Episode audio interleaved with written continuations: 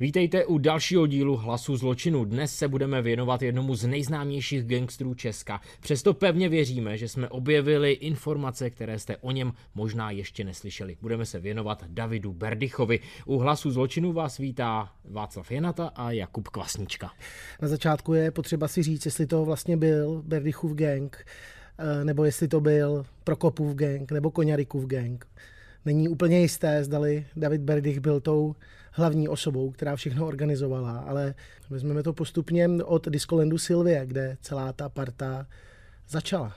Ještě než si ale začneme vyprávět o historii celého Berdychova gangu, když mu tedy budeme říkat Berdychův gang, tak ty máš s Davidem Berdychem ale osobní zkušenost. Ano, my jsme v časopisu Týden ho sledovali ve chvíli, kdy ho pustili z vězení po jeho 11 letém trestu, respektive on si odseděl 11 let místo 15 let původně uložených a sledovali jsme ho, co vlastně dělá na svobodě, jestli plní všechno, co má. Bylo to hodně zajímavé, protože to úplně neplnil a ve finále to skončilo tak, že nám zablokoval svým autem naše auto a začal s náma mluvit, ale to vám řeknu až na konci dnešního pořadu. Tak to jsem zvědavý. Teď tedy... to postupně. Vezmeme to postupně. To postupně. Discoland Silvie rok 94, uh, David Berdych končí jako vyhazovač Discolandu Silvie společně s dalšími svými třemi kamarády, Jaromírem Prokopem a dalšími dvěmi, jejichž jména teď nejsou úplně důležitá. Tyhle... Byl to Josef Korbela a Radek Trumpeš. Ano, ano. Uh, tihle čtyři kluci začínali v Discolandu, zažili jeho největší slávu, zažili jeho úpadek a v roce 94 se rozhodli, že už dále nebudou čini v tomto úvadajícím klubu, který po eh, vlastně tomu, po, po těch událostech, které se staly kolem Ivana Jonáka, respektive kolem Hedviky Jonákové, tak se rozhodli, že zkrátka už Diskolendu Silvie nebudou a půjdou si po svých. David Berdych uh, už tehdy působil jako vymaháč, uh, i částečný policejní informátor, uh, založil si bezpečnostní agenturu DB Security, ale ten hlavní biznis tady těch čtyř kluků byl jinde. Ale aby jsme ještě zasadili do kontextu vůbec Davida Berdycha, aby jsme si dokázali představit, eh, o jakou šlo vlastně personu v té době, eh, tak eh, pojďme si ještě říct, David Berdych byl tedy mladý muž, měl rád sportoval, chodil do posilovny, věnoval se bojovým sportům. Je to karatista. Tak? On sám o sobě říkal, že byl výtečný karatista a průměrný kulturista. Pracoval tedy u dveří Diskolendu Silvie, dělal v podstatě vyhazovače ale samozřejmě sledoval tam to dění a sbíral postupně hmm. kontakty. Hmm. A právě Berdych eh, s těmi dvěmi, s tím Trumpešem a tím druhým byli vlastně na dveřích a Jaromír Prokop byl tehdy finanční ředitel Diskolendu a byl uh, takovým manažerem Diskolendu. Uh, tehdy ho vlastně, nebo později ho Ivan Jonák obvinil, že právě on si chtěl s Helmutem Hugerem, tím Němcem, uzurpovat Diskolend pro sebe a právě on objednal vraždu Hedviky Jonákové, právě Jaromír Prokop. No a tady s tím tím Jaromírem Prokopem potom tady odešli z Diskolandu a začali páchat. začali páchat hodně specifické činy, kdy přepadávali kamiony v převlečení za policisty a uh, dělali zlatnictví a bůh ví co ještě. Uh, oni sami se nazývali dost, dá se říct, legračním názvem.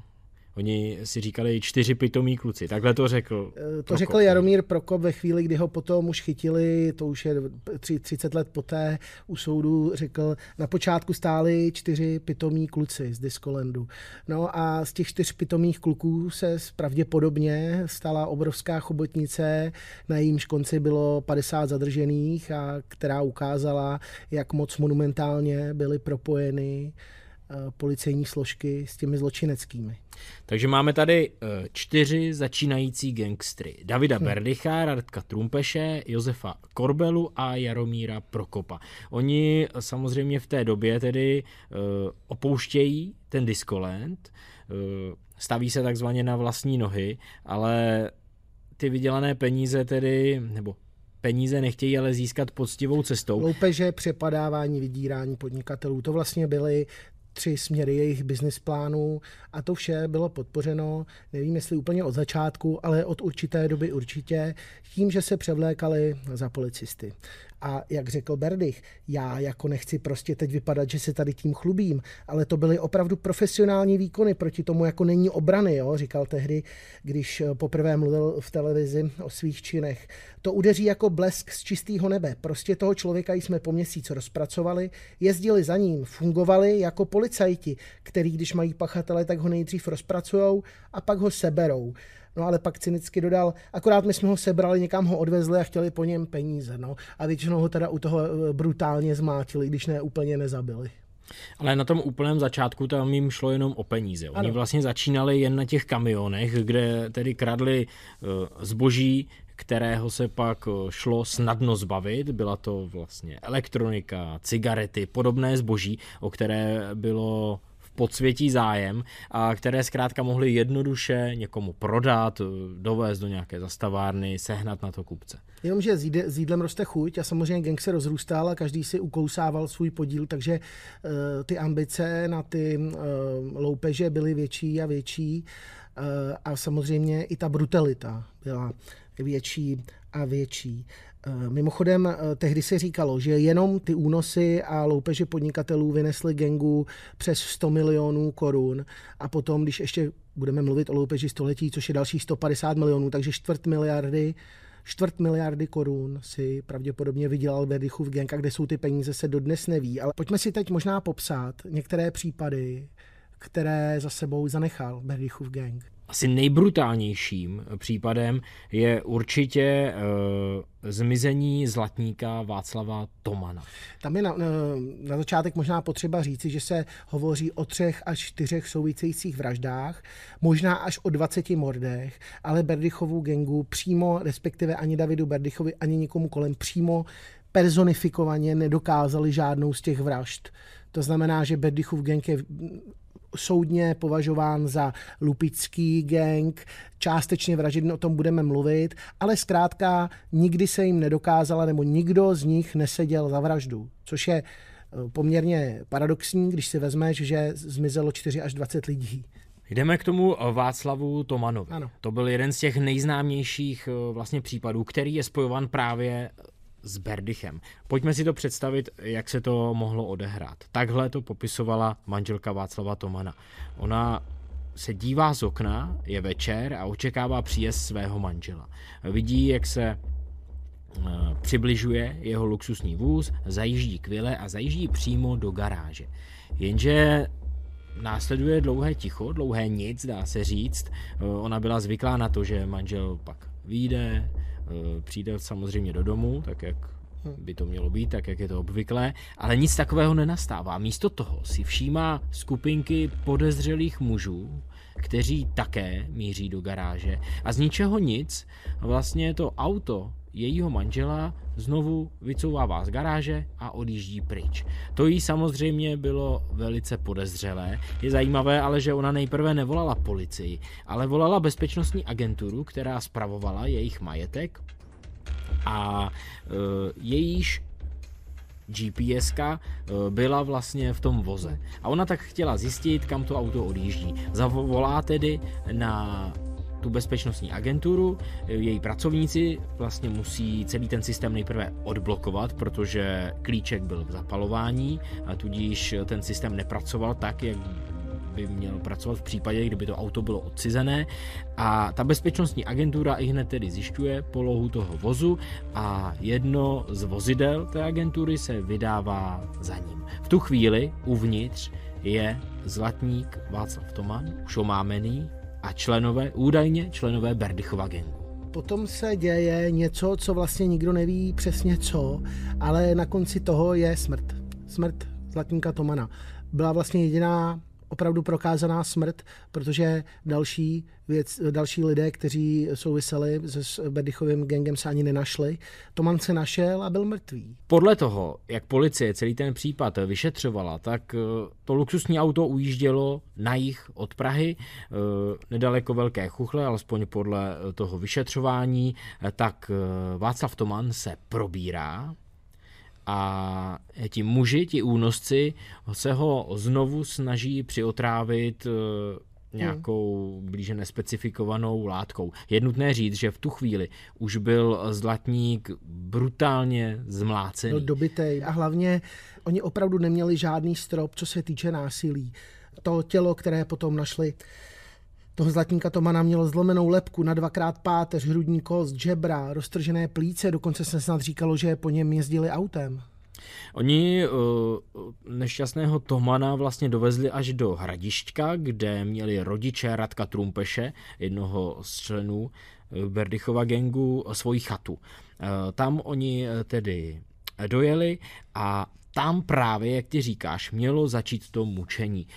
Gangstrům šlo vlastně o jedno, chtěli kód od Trezoru v, te, v Karlíně, chtěli šperky, chtěli zlato, chtěli veškerý majetek, který ten Toman eh, měl, nebo v té hmm. chvíli má. On se asi bránil, očividně jim to říct. On se určitě bránil, nechtěl jim to říct takzvaně na první dobrou. Eh, to ale gangstry nezastavilo a jak už si zmiňoval, hmm. tak se uchýlili k té nejvyšší brutalitě, eh, o které jsme tady snad zatím mluvili. Já možná teď trošku přeruším případ Tomana a dám jenom eh, dva důkazy té neskutečné brutality, kterou tento gang vlastně prováděl při vymáhání těch peněz. Stačí jenom pár citací svědků, respektive jiných obětí. Třeba jeden z, jeden z těchto napadených vypovídal, že 6,5 hodiny to trvalo, když mě mučili. Byli to čtyři v policejních mundurech a kuklách, porval jsem se s nimi, přemohli mě a, a zmasakrovali, spoutali mě, zalepili mi ústa a oči, byl jsem pobodaný, měl jsem puklou lepku, přeražený nos, to byl podnikatel z Ostravy, ale nakonec ho vlastně k tomu, aby ty peníze vydal, přinutil až křik manželky, jeho vlastní manželky, kterou jenom slyšel, její křik z koupelny, dali jí do pochvy kulmu na vlasy a hrozili, že ji zapojí do zástrčky. Mimochodem ta kulma hrála velkou roli při mučení Berdychovců. Eh, dalším, eh, dalším napadeným byl podnikatel ze Staré Boleslavy, který tehdy mluvil pro právo.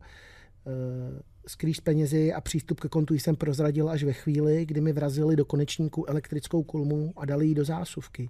To nikdo nevydrží. To jsou jenom dva dva, dvě, dvě, když to řeknu hnusně, ochutnávky té neskutečné bezcitnosti a toho násilí, který ten Berdychův gang prezentoval při svých akcích. Oni zkrátka chtěli majetek, chtěli peníze a byli ochotni překročit jakoukoliv snad hranici eh, lidskosti, jakoukoliv hmm. hranici té no a u toho Tomana, u toho Tomana se ta hranice vlastně zvrhla, že jo? tam se to zvrhlo a Toman najednou zemřel a uh, paradoxní bylo, že soud věděl později, když se to všechno rozklíčovávalo, že to byli Berdychovci, že zkrátka je ten Toman oběť Berdychovců, jenomže jakých bylo hodně, tak ten soud zkrátka nevěděl, kdo přesně ho zabil.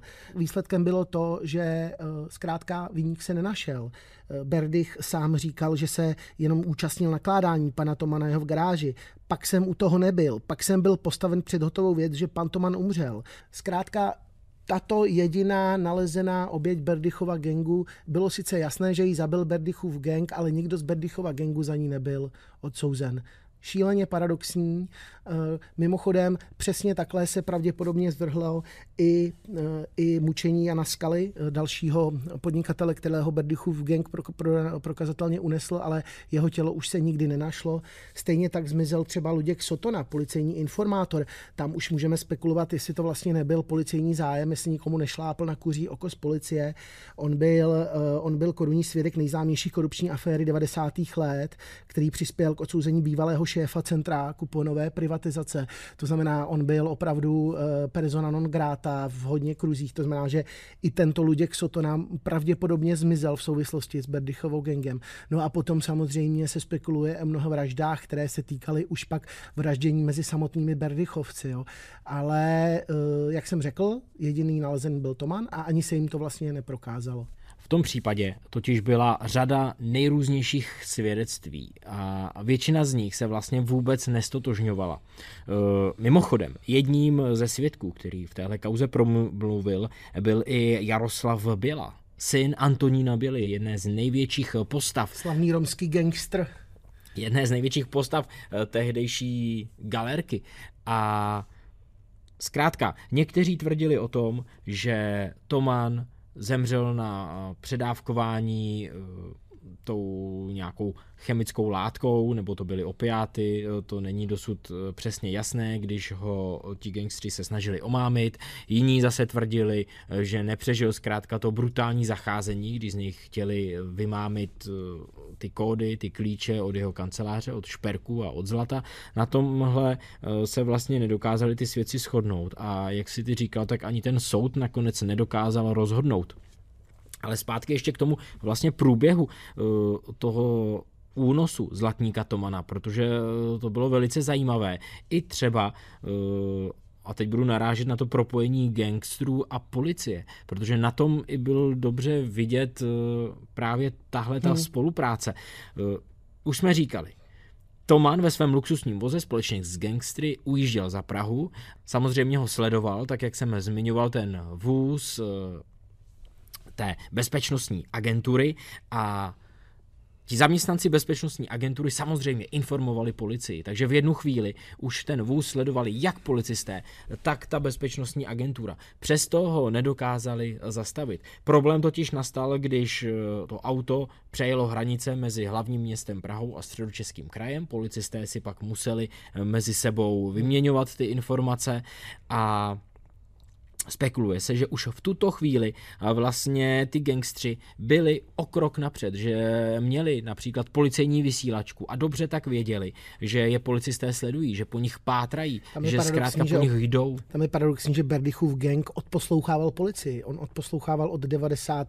od konce 90. let uh, policii, protože sám ty odposlechy od té policie měl. Ty jsi zmiňoval, že oni používali policejní uniformy, ale oni zdaleka nekončili jen u oblečení. Bec, oni měli tu policejní vysílačku, Eh, měli zbraně, měli pravé odznaky, to nebyly žádné uh, falzifikáty z nějakého divadelního skladu, to hmm. byly pravé odznaky, pravé průkazy, eh, v tomhle případě prává policejní vysílačka. To hmm. všechno oni používali, to všechno oni měli díky svým kontaktům k dispozici. A tak není divu, že zkrátka ten vůz se Zlatníkem Tomanem dokázal policejním hlídkám ujet, dojel až na tu chatu, tam jeden z těch gangstrů to auto měl ještě vzít, odjet s ním několik vesnic dál a tam ho nechat u lesa. Vypráví se eh, takový příběh, že když policisté dojeli už k tomu prázdnému autu, tak jeden z těch gangstrů tam stále byl, stále byl u něj. Jenže policisté nechali zapnuté policejní majáky, sirény a tak on už z dálky viděl vlastně ta modrá světla a stačil ještě utéct a přeplavat eh, řeku Sázavu a zmizet v lesích. A policisté pak už objevili jen prázdný vůz ze Zlatníka Tomana. Až později vlastně objevili jeho tělo u Slabské přehrady. Celý případ Berdychova gengu byl naprosto skandální a signifikantní k tomu, jakým způsobem to chodilo v devadesátkách. Ve chvíli, kdy potom uh, ty policisté Aka Berdychův gang uh, ty dané oběti zadrželi, tak uh, jak si dochází k tomu mučení a tak dále. Mimochodem ještě, abych dal jeden obraz toho, jakým způsobem se Berdychovci chovali, kromě toho e, zacházení, tak samozřejmě velká roli, velkou roli hrála následně psychologie. Ve chvíli, kdy daný podnikatel zjišťuje, že policisté, kteří ho mučí, nejsou policisté a chtějí po něm peníze a on jim je nechce dát, tak třeba následně Berdychovci unášejí dceru a manželku. Když budu citovat jeden z případů, Eh, lupiči podnikatele v policejních uniformách sledovali na cestě s dcerkou do mateřské školy. Když dcerku předal, tak jej na zpáteční cestě nadspali do auta a odvezli na nějakou chatu. Tam ho dva dny mučili, aby vyzradil ukryt peněz, tradiční berdychovské eh, mm, vydírání a čísla bankovních kont. Podnikatel povolil, a když mu řekli, že mu zabijí manželku a dceru. Telefonicky ho pak spojili s manželkou, ta manželovi řekla, že je držena s celkou jako rukojmí a teprve potom jim unesený podnikatel řekl, kde byli. Oni opravdu neměli žádnou záklopku. Ale vlastně ten největší případ byl jiný. Ten největší případ byla takzvaná loupež století. Ano. Eh, na začátku musíme říct, že ani u té se neprokázalo u soudu, že by na ní měli podíl členové Berdychova gengu. Eh, policisté tak ale ten případ vyšetřovali a to oni, právě členové Berdychova gengu, byli vlastně jedinými podezřelými. To právě podle vyšetřovatelů oni měli na svědomí. A hlavně z toho důvodu, že i v tomto případě eh, ti gangstři používali policejní uniformy, hmm. což byl jeden z hlavních signifikantů celého toho Berdychova gengu. Možná tě přeruším ještě, než začneme mluvit o té samotné loupeži, je potřeba říct, že to byla první loupež století, kterou poté přebyl František Procházka, jeho druhá loupež století, nebo což krádež, je krádež. To je krádež, krádež. století, roz, rozlišujeme loupež, krádež. Pojďme k té loupeži století. Eh, bylo 16. září roku 2002, půl desáté dopoledne, když po evropské třídě eh, projížděl obrněný vůz eh, Citibank.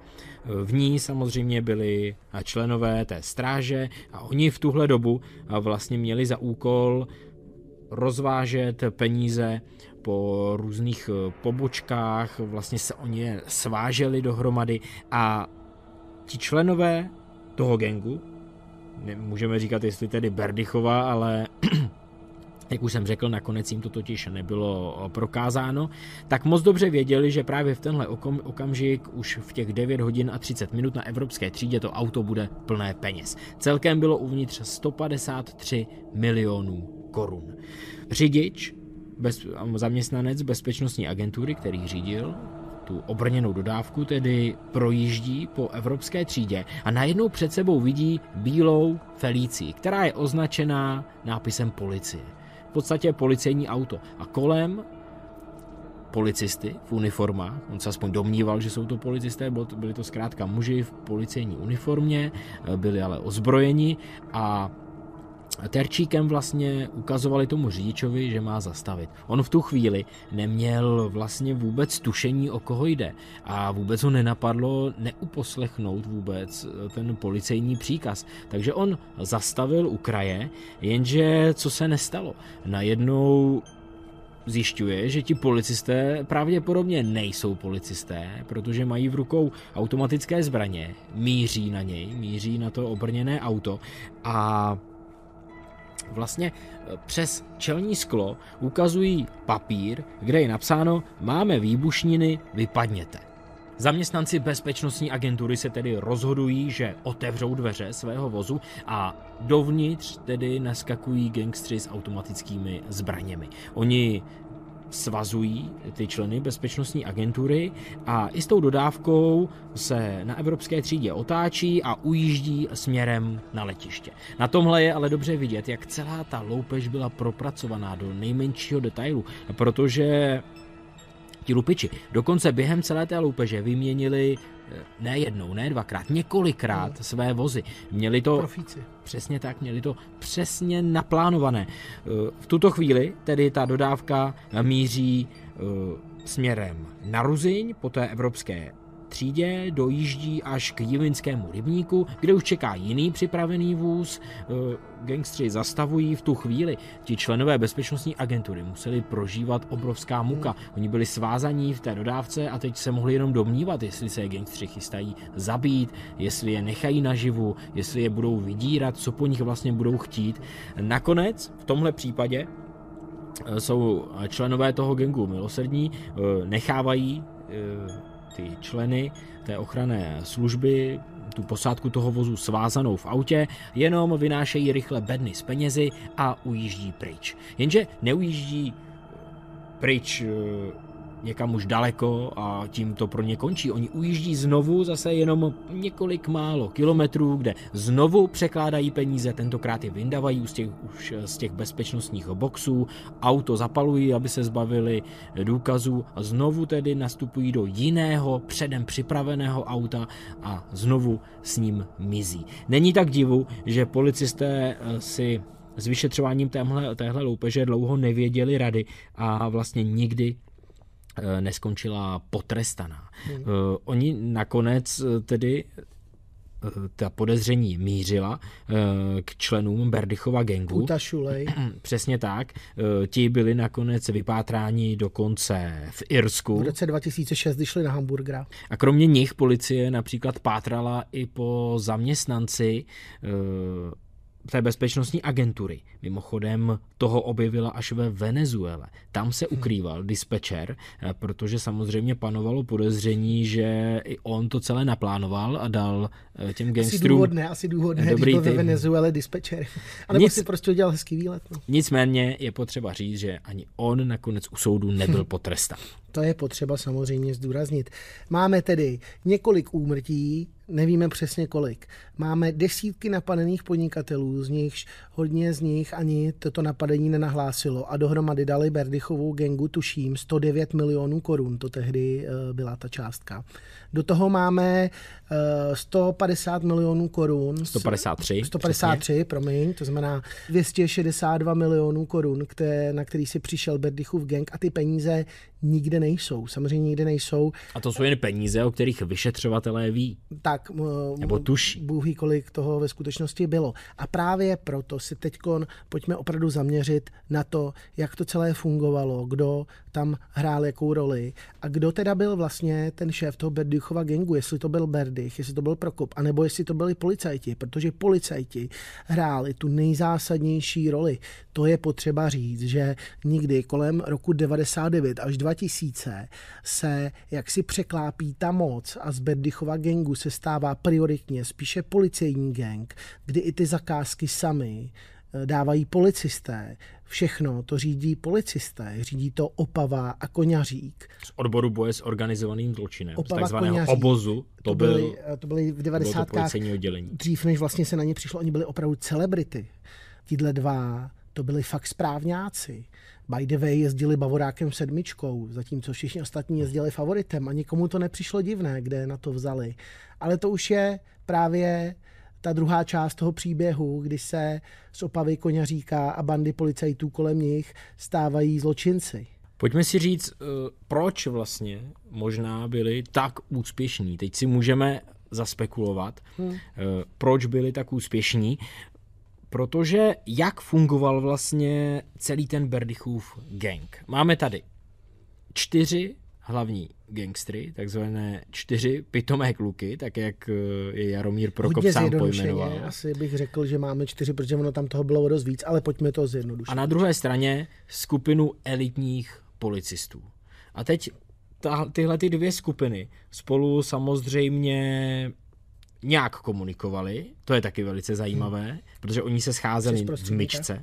Oni se vlastně nescházeli, oni tam měli prostředníka v myčce, kterému to vlastně všechno, eh, který to zkrátka všechno distribuoval. Úkoly a peníze. Všechno to šlo přes něj. To byl Luděk Žalut. Luděk Žalut, eh, kontroverzní podnikatel, který potom také dostal, myslím, 14 let nebo kolik.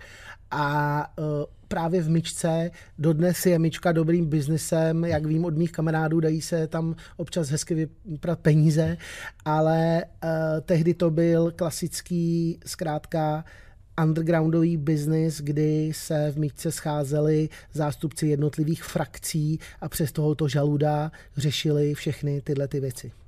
Takže gangstři přijeli na myčku, tam na ně čekal vzkaz od policistů, tak, nebo naopak, přesně. a podle toho se to řídilo. Oni vždycky nebo, mluvili s tím žaludem, oni nikdy nemluvili spolu. Nebo gangstři přijeli na myčku, předali nějaké peníze hmm. a ten žalud je předal později hmm. policistům ti policisté, ale samozřejmě oni dávali ty typy na těm gangstrům, na bohaté podnikatele, na nějaké informátory, ale na druhou stranu, kromě peněz, vlastně i oni získávali kladné plusové body ve svém zaměstnání, protože tu a tam samozřejmě i ti gangstři se chtěli někoho zbavit a chtěli se někoho zbavit jiným způsobem, než to, to že ho unesou nebo že ho, nedej bože, zavraždí. Oni zkrátka někdy někoho těm policistům takzvaně předhodili.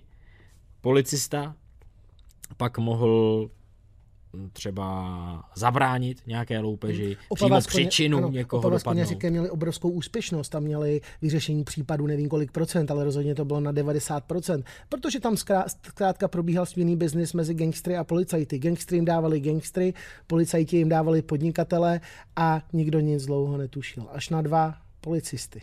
Až na dva policisty, Helenu Kánovou a Tomáše Gregora. I oni pracovali v odboru boje s organizovaným zločinem v takzvaném obozu a zkrátka asi brzo hmm. jim eh, přišlo jasné, nebo brzy přišli na to, že ti jejich spolupracovníci nehrají úplně fér. Mimochodem, Helena Kánová se nám o tom vyjádřila před časem sama a tady je její výpověď. Přišli jsme na to tehdy, když jsme uh, odhalovali případy únosů a uh, v podstatě vydírání a přepadení řidičů kamionů.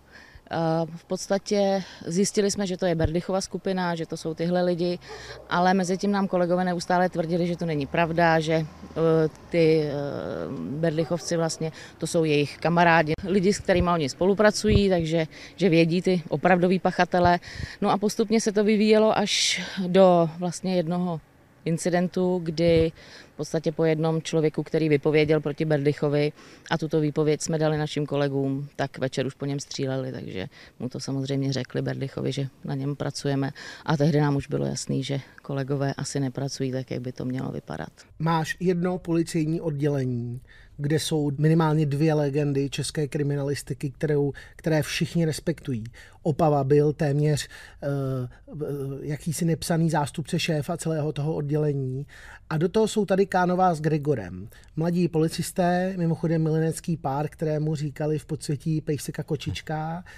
A e, Kánová s Gregorem postupně přicházejí na tu smyčku. Jak už jsme slyšeli, oni e, v podstatě víc a víc zjišťují, že jsou do toho zapletení jejich kolegové a vlastně ta situace v té v tom oddělení je naprosto šílená, protože uh, oni mus, jdou po svých kolezích a ti se samozřejmě brání a v policii, když jdeš proti policajtovi, tak to máš vždycky hrozně těžké. Oni prakticky museli spolupracovat jen ve dvou, jen v téhleté úzké skupince, protože v podstatě nemohli si být jistí, eh, komukoli jinému věřit. Hmm. Mafiánů jsem se nikdy nebála, říká Kánová, ale svých kolegů ano.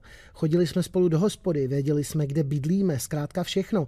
Byl to úplně jiný souboj. Spisy nám i brali, přesvědčovali nás, abychom na tom nepracovali, že k tomu mají víc informací. Pak i věděli, že po nich jdeme, nebyli samozřejmě tak blbí.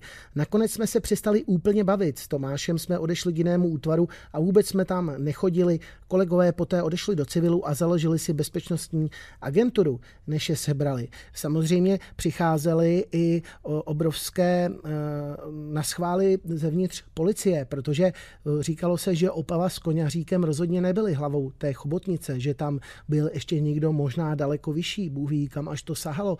Byli v tom pravděpodobně i soudci a státní zástupci, na které se vůbec nepřišlo. Eh, mimochodem už v roce 2000, to je, to je vlastně jenom pár let poté, co eh, opravdu to ve velkém policisté s Berdychovým gengem rozjeli, tak už v roce 2000 dostali od tajného agenta, dokonce dokonce na konci roku 99 od tajného agenta vlastně detailní soupis eh, činnosti Berdychova gengu nějak, nějakým způsobem to zapadlo. Samotný Berdych byl zadržován na třikrát.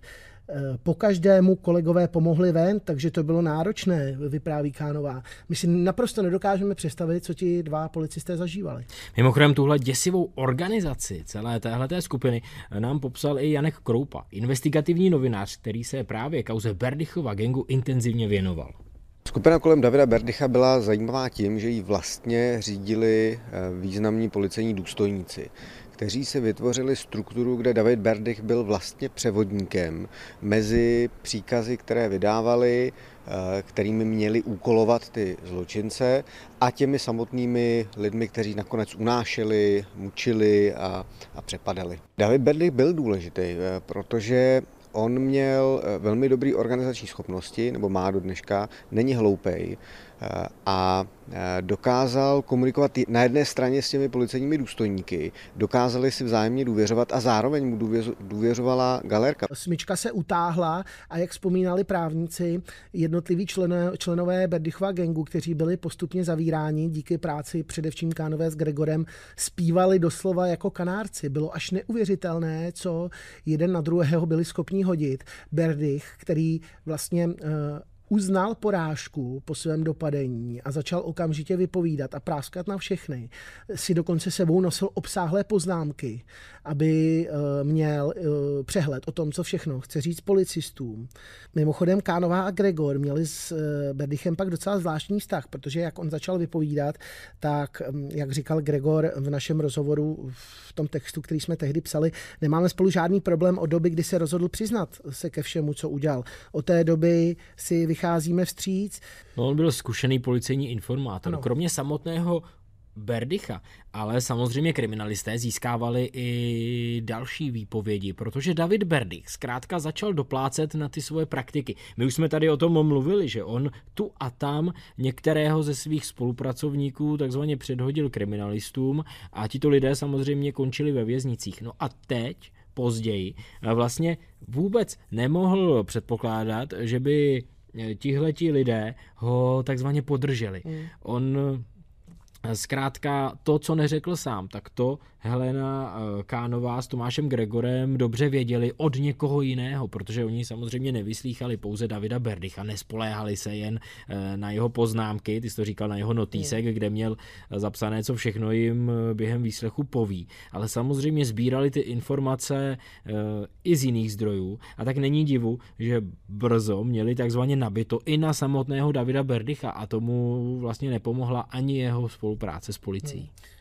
Stejně tak měli velmi brzo i nabito právě na ty policisty Opavu, Koňaříka ale třeba i Jiřího Kaňku, který uh, údajně zařizoval stejnokroje, to byl policista, vys- taky vysoce postavený policista, tady mi přečtu uh, věc, kterou on dělal. Od roku 99, využíval svého služebního postavení k lustracím v policejních evidencích a centrální evidence za účelem vytipování potenciálních ob- obětí, zároveň zajišťoval pro Berdycha a spol policejní stejnokroje, různé součástky policejní výzbroje a výstroje, včetně radiostanice umožňující odposlech pol- policejních komunikačních systémů. Pak tam byl třeba dopravní policista železný, který se později oběsil ve vězení a ten v rámci svého vzdělání dokázal opravdu dobře stavět uh, ty uh, potenciální oběti. To znamená, že on opravdu školil ty členy v tom, jak se chovají dopravní policisté. To byla opravdu banda, uh, banda profíků. No a soudci pak byli nekompromisní. Ti jim to všechno spočítali. David Berdych ten dostal v souhrném eh, trestu vlastně 15 let, eh, Josef Opava 14 let, eh, Petr Koňařík 12 let a všichni vlastně skončili, dá se říct, pod jednou střechou v českých věznicích. Mm. Samozřejmě hlavní otázkou je, jestli byl tím hlavním pachatelem Berdych. To se do dneška nikdy nedozvíme. Podle soudu ano. Ale třeba podle, podle Berdycha ne. Berdych já se za organizátora nepovažuji. Eh, a rozhodně ne od doby, co nám dávali práci policisté. Ale my jsme nikdy neměli nějakého šéfa. Vždycky jsme se demokraticky dohodli.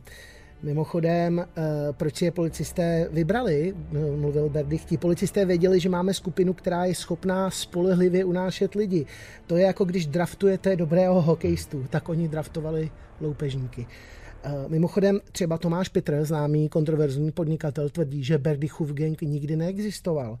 Eh, samozřejmě, že nikdy neexistoval. To jsou desítky samostatných policajtů vyděračů. Gang z toho udělali účelově, protože ono to vypadá líp, jako že to někdo nahoře řídil. Kdyby řekli, že každý eh, policajt je vyděrač, tak to můžou rovnou zavřít. Samozřejmě musíme to brát s, s nadhledem, protože je to pořád Tomáš Pitr. Také samozřejmě se spekuluje o tom právě proto, jestli by se tomu spíše nemělo říkat Koňaříkův gang, protože to byl právě policista Koňařík, který to společně s Opavou všechno organizoval. Eh, No, každopádně třeba Ivan Jonák poté popisoval, eh, který zase nesnášel Prokopa, že to byl Prokopův gang, protože právě Prokop byl tou hlavou. Jediný, kdo vlastně unikl, tak byl Jaromír Prokop. Ten byl totiž v době policejních zátahů na dovolené, měl nesmírné štěstí a skončil až v americkém Seattlu, kde se vlastně dlouhá léta živil tím, že pro krajany, kteří to zkrátka potřebovali, vydával falešné doklady. Hmm. Řidičáky, nejrůznější další průkazy a vlastně si tam zřídil takovouhle živnost. Postupně po něm vlastně pátrali jak čeští policisté, tak agenti FBI a nakonec se jim ho podařilo až po mnoha letech vypátrat. V roce 2020, je to vlastně nedávno. Ta osoba Jaromíra Prokopa je velmi zajímavá protože pod svícnemi největší tma a možná právě on nejmín nápadný gangster 90. je možná tím nejhorším, což sám říkal i třeba zase, budu citovat Ivana Jonáka, ze kterým jsem o Prokopovi mluvil a ten mu opravdu nemohl přijít na jméno eh, Jonák. Byl to Prokopův gang. Eh, podle mě nebyl organizátorem David Berdych, vyloženě zločinecký mozek je Prokop, který to dal podle mě všechno dohromady. Když ho v roce 2020 dopadli, on přijel a říká, já opravdu, když se vidím prostě v těch devadesátkách, to já bych si fakt nafackoval za to, teď já už jsem úplně jiný. Já jsem manažer navíc, já nejsem násilník. Jsem prostě účetní, měl jsem na starost management těch věcí, nikdy jsem ne, nevraždil nic, jo. pořád vlastně totálně nevinný chlápek, je pro mě těžký, když se koukám sám na sebe v roce 95, tak nechápu, že jsem nerozeznal tu nesmyslnost. Chci tím říct, že jsem úplně nikdo jiný, opakoval pořád dokola. My samozřejmě nevíme, kdo vlastně je Jaromír Prokop. To je vlastně největší záhada celého Berdychova gengu a možná vlastně i Diskolendu Silvie je Jaromír Prokop ten člověk je strašně zajímavý. Nicméně i on nakonec eh, skončil ve vězení, kde, jako by se zdálo, i David Berdych najednou začal sekat latinu. No tak eh, Berdych je sportovec, zkrátka uznal prohru, mm, dostal 15 let, eh, ve chvíli, když by se nepřiznal, tak by asi dostal mnohem víc, řekl bych. Eh, nakonec si odseděl tedy 11 a to kvůli tomu, že se ve vězení choval naprosto slušně. No on od začátku podle mě mířil na to, aby... Byl propuštěn brzy. Aby Jasně, chytrý, on jako nebyl blbej z druhé strany, to znamená, že mozkem mohl být klidně i on, protože blbej rozhodně není, což o něm říkali i ty vyšetřovatele. Eh, ve vězení dostal pochvalu, dokonce zažehnal spouru, 81 odměn, 31 pochval. On zachránil i jednoho Ano, před, před, spolu, eh, před eh, sebevraždou on se chtěl oběsit, Verdi ho nějak odřízl, zažehnal spouru v Rýnovicích. My jsme mluvili ve chvíli, kdy jsme ho poté sledovali, když ho v roce 2000 15 propustili, tak jsme pak mluvili s eh, spolujezdněm, který s Berdychem seděl a říkal, že se choval opravdu slušně a že měl opravdu dominantní postavení v té věznici postupně, jo? že bylo vidět, že ta vězeňská služba, že ho bere, což vlastně vyvrcholilo tím, že David Berdych pracoval jako obsluha vězeňské policie, vězeňské služby. On, on jeden z největších gangstrů 90. obsluhoval vězeňskou službu a nosil jim jídlo. A takhle vypadaly ty první okamžiky, kdy se David Berdych dostal z vězení na svobodu. Děkuji moc, pánové. Pane Berdychu, budete se nějak vyjadřovat k tomu vašemu propuštění? Pan předseda to tam řekl všechno, já jsem šťastný, děkuji vám a jedu domů. Děkuji.